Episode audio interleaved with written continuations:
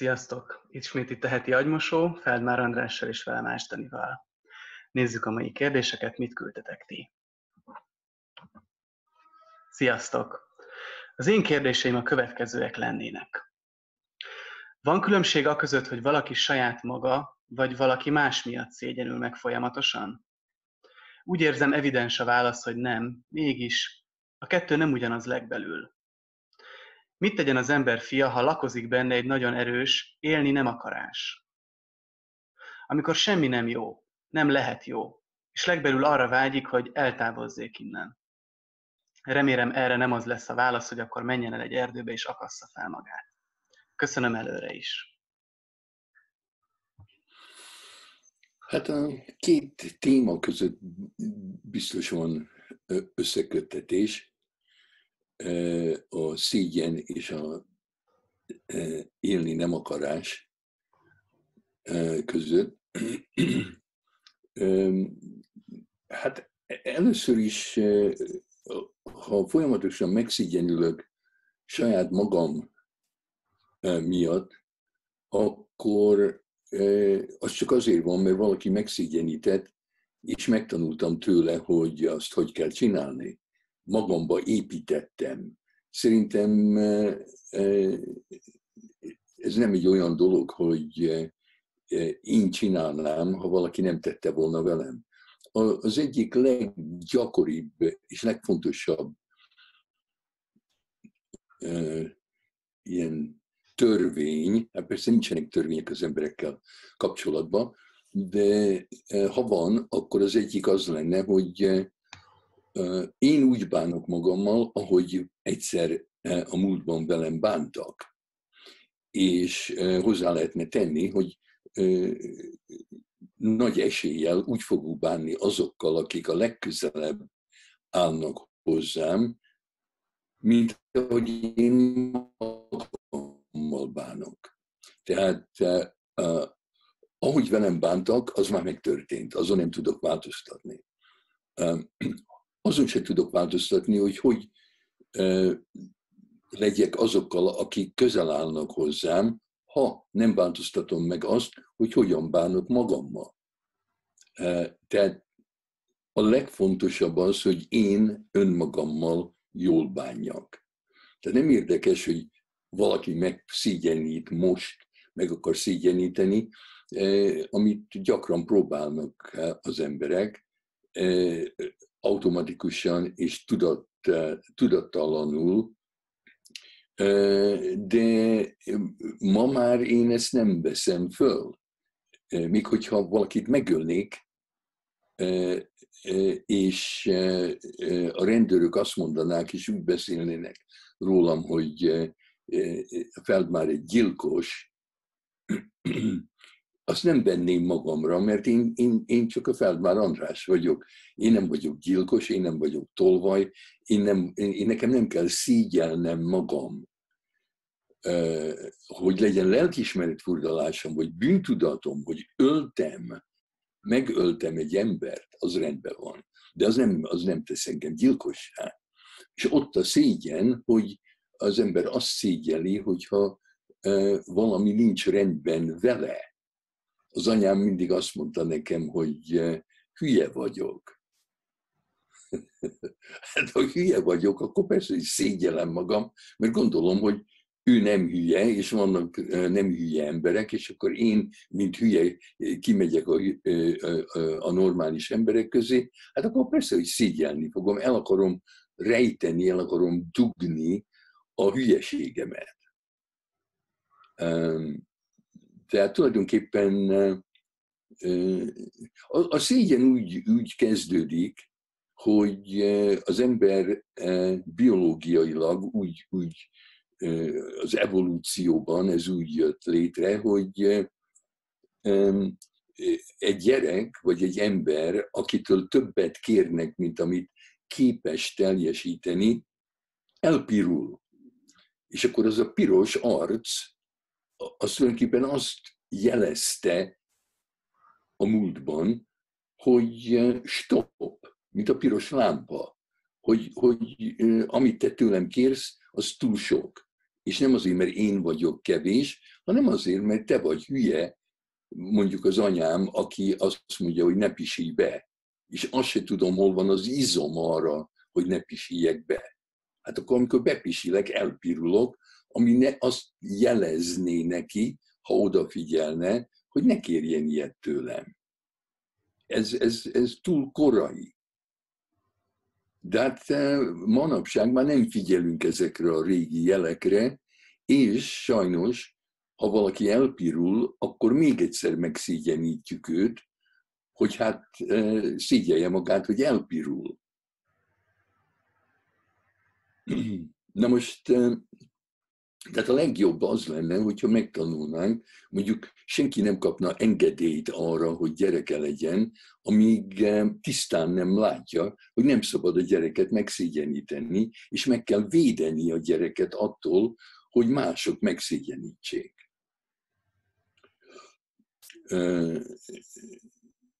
Amikor én szígyeltem magam gyerekkoromban, akkor az volt az érzésem, hogy azt akarom, hogy eltűnjek, hogy megszűnjek, hogy ne, senki ne nézzen rám. Mert úgy gondoltam, hogy úgy néznek rám, mint akinek szégyelnie kell magát. És azt akartam, hogy a föld nyíljon ki, és nyeljen el engem, hogy, hogy elbújjak. És a legjobb úgy elbújni, hogy az ember meghal. Tehát a szégyen az, az halálos. Viszont, hogyha kiharcolom magamnak, hogy engem nem lehet megszégyeníteni, az, aki engem próbál megszégyeníteni, attól menekülök, akkor érdemes élni, mert hát tulajdonképpen az élet nem, nem kell a sok jótól elfordulni, hanem úgy kell élni, hogy az ember nem ütközik bele a gonoszba. Uh-huh. Tehát akkor tulajdonképpen azt mondod, hogy annak, aki szégyelli magát, vagy, vagy mondjuk azért, mert meg valaki megszégyeníti, annak tulajdonképpen harcolnia kell elkezdeni mint ahogy mondjuk az ellenállás évadban is erről van szó, hogy harcolunk a belső elnyomóval és a külső elnyomóval. Tehát tulajdonképpen ez egy gyakorlás. Abszolút, hogyha én nem tudom megállítani azokat a hangokat, sem belülről, sem kívülről, amik megszégyenítenének, de röhögni tudok rajta. Hm. Vagy menekülni tudok. Tehát nem kell elhinnem még a belső hangot sem. Mondjuk, hogyha hallom, hogy jaj, de hülye vagy, hogy most ilyeneket mondsz, hát, hát és akkor röhögök a, a hangon, és azt mondom, hogy szia, mama. Oké. Okay. Ja. Nézzük a következő kérdést.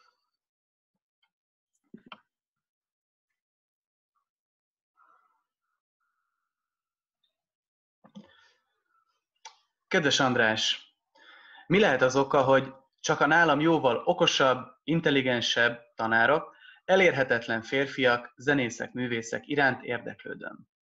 Más teljesen átlátszónak tekintek. Köszönöm.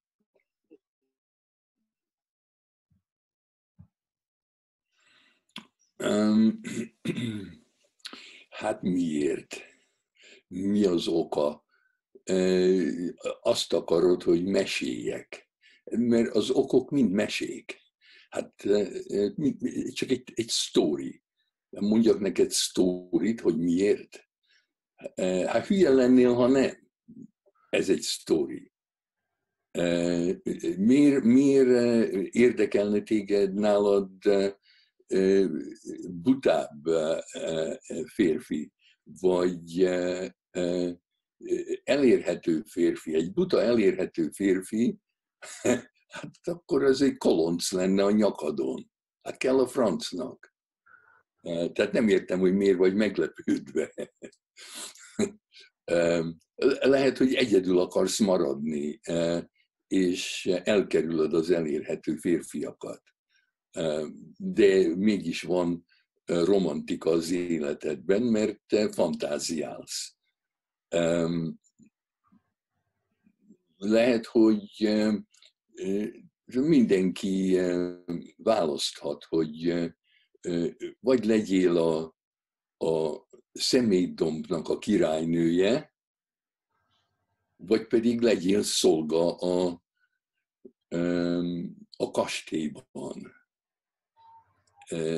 És te azt mondod, hogy inkább szolga leszel a kastélyban, mint hogy a szemétdom királynője legyél. Hát gratulálok, az is egy jó választás. De különben az egész dimenzió, hogy valaki okos vagy nem okos, már, már arról, is, hát arról is szólsz, hogy te akarsz lenni a butább. De mi van akkor? Van egy, egy nagyon jó francia író, aki azt állítja, hogy minden gyerek egyformán intelligens. Hogy nincs variáció az intelligenciában. Amikor az iskolában, először az óvodában vagy az iskolában úgy tűnik, hogy valaki okosabb, mint valaki más, az csak azért van, mert azok, akik nem olyan okosnak tűnnek, azoknak a figyelmét valami elvonja attól, amire kellene figyelni az iskolában. És akkor úgy tűnnek, mintha buták lennének, pedig csak valami másra figyelnek. Mondjuk, hogyha otthon nagy balhé van, hát akkor hogy, hogy tudna valaki odafigyelni arra, amire valaki tud figyelni, hogyha minden rendben van otthon. Vagy ha engem mondjuk csak bogarak és giliszták érdekelnek, akkor miért figyeljek oda, amikor valaki valami magyar szépirodalmat akar nekem tanítani. Tehát ő azt mondja, hogy csak egy intelligencia van, ami a világ mindenség intelligenciája, és abban mindenki bele hangolhat, bele rezdülhet, tehát veheti a, az adást, de ha valami másra kell figyelni, hát akkor nem veszi az adást. Tehát az, és, és különben az intelligenciának semmi köze nincs a szeretethöz.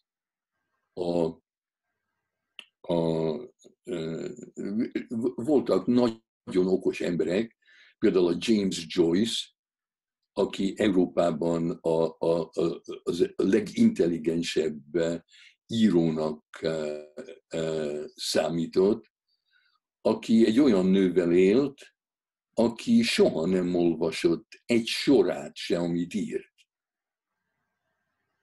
És amikor úgy mondták neki, hogy hát hogy élhet egy, egy olyan nővel, aki, aki nem intelligens, akivel nem lehet beszélgetni, akkor azt mondta, hogy hát nem vagyok hülye, beszélgetni, elmegyek a kocsmába, és bárkivel beszélgethetek, és találok intelligens társalgást. E, de amikor hazamegyek, akkor van otthon valaki, aki engem szeret, akihez bebújhatok az ágyba, és aki megölel. Ha ezt megfordítanám, és amikor otthon vagyok, akkor intelligens beszélgetéseket tudnék folytatni, és a kocsmába kellene mennem szeretkezni, az sokkal rosszabb lenne. Ez szép, jó történet volt. Nézzünk meg még egy harmadik kérdést is, röviden. Sziasztok! Hogyan csajozzak? Nincs önbizalmam arra, hogy valahogy meggyőzzem a csajokat, hogy izgalmas és érdekes vagyok. A testemmel, az arcommal sem vagyok mindig megelégedve, mert amikor elbizonytalanodok, tudom, hogy olyan idióta töketlen fejet vágok. Ezt is csak gyakorolni kell, hogy ügyes legyek benne?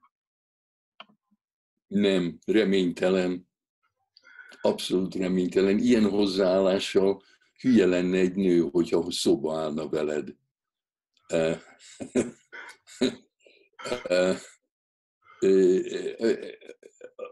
a kapcsolat az nem, nem egy, egy performance. Lehet, hogy mit tudom én, pornósztárnak nem vennének be egy pornófilmbe, de az életben nem ez számít. Volt egy paciensem, akinek ilyen volt az arca, hogy az alsó állkapcsa előrébb volt, mint a felső fogai.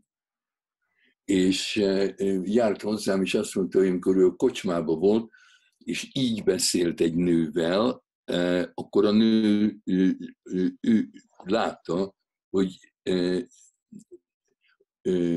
érdekelte a nőt ő. De amikor elfordult és meglátta a nő a profilját, mire visszafordult, addigra már nem érdekelte. És ezért elment egy orvoshoz, és megoperáltatta magát, tulajdonképpen eltörték a, az állkapcsát, és kivettek egy darab csontot innen is, meg innen is, hogy másképp más legyen a profilja. Én mondtam neki, mielőtt ezt megcsináltatta, hogy hülyeség, semmi nem fog változni, de nem hitt el, úgyhogy megcsináltatta, rengeteg fájdalommal járt, hónapokig nem tudott enni, csak inni, stb.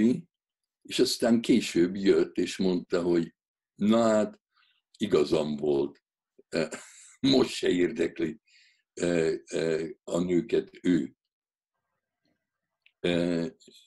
Hát azért nem, mert ahogy velük bánt, az nem volt jó.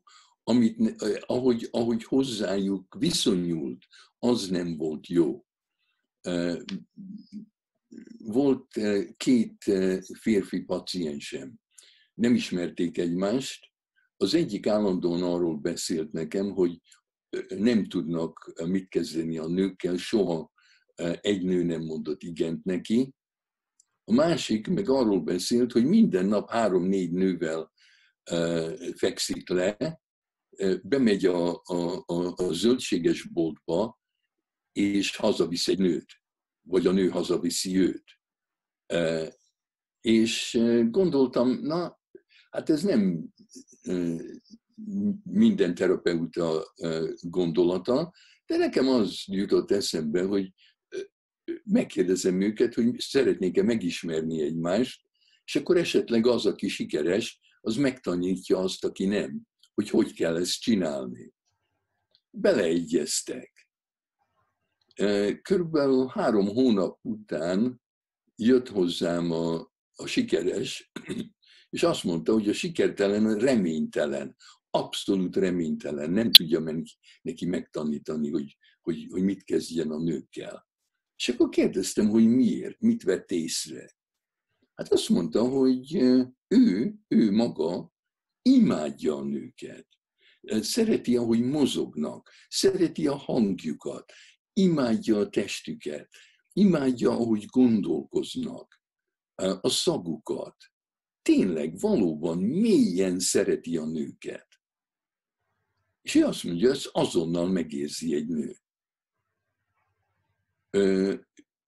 A sikertelenről ő azt mondta, hogy kegyetlen a nőkkel, és nem szereti a nőket, utálja a nőket, csak használni akarja. Kihasználni akarja őket, csak szexre akarja használni, és aztán eldobná őket, mint egy, mint egy Kleenexet, ami már, már belefújta az orrát. És ezt azonnal megérzik a nők. És menekülnek tőle. Hát szerintem, hogyha ha sikeres akarsz lenni a nőkkel, akkor eh, vizsgáld meg a szívedet, meg, a, meg a, a, az agyadat, és eh, szerintem, ha tényleg szeretnéd a nőket, akkor hülyék lennének, hogyha nem szeretnének vissza. Köszönjük szépen, András! Köszönjük nektek is, nézők és kérdezőink! Jövő héten találkozunk. Sziasztok!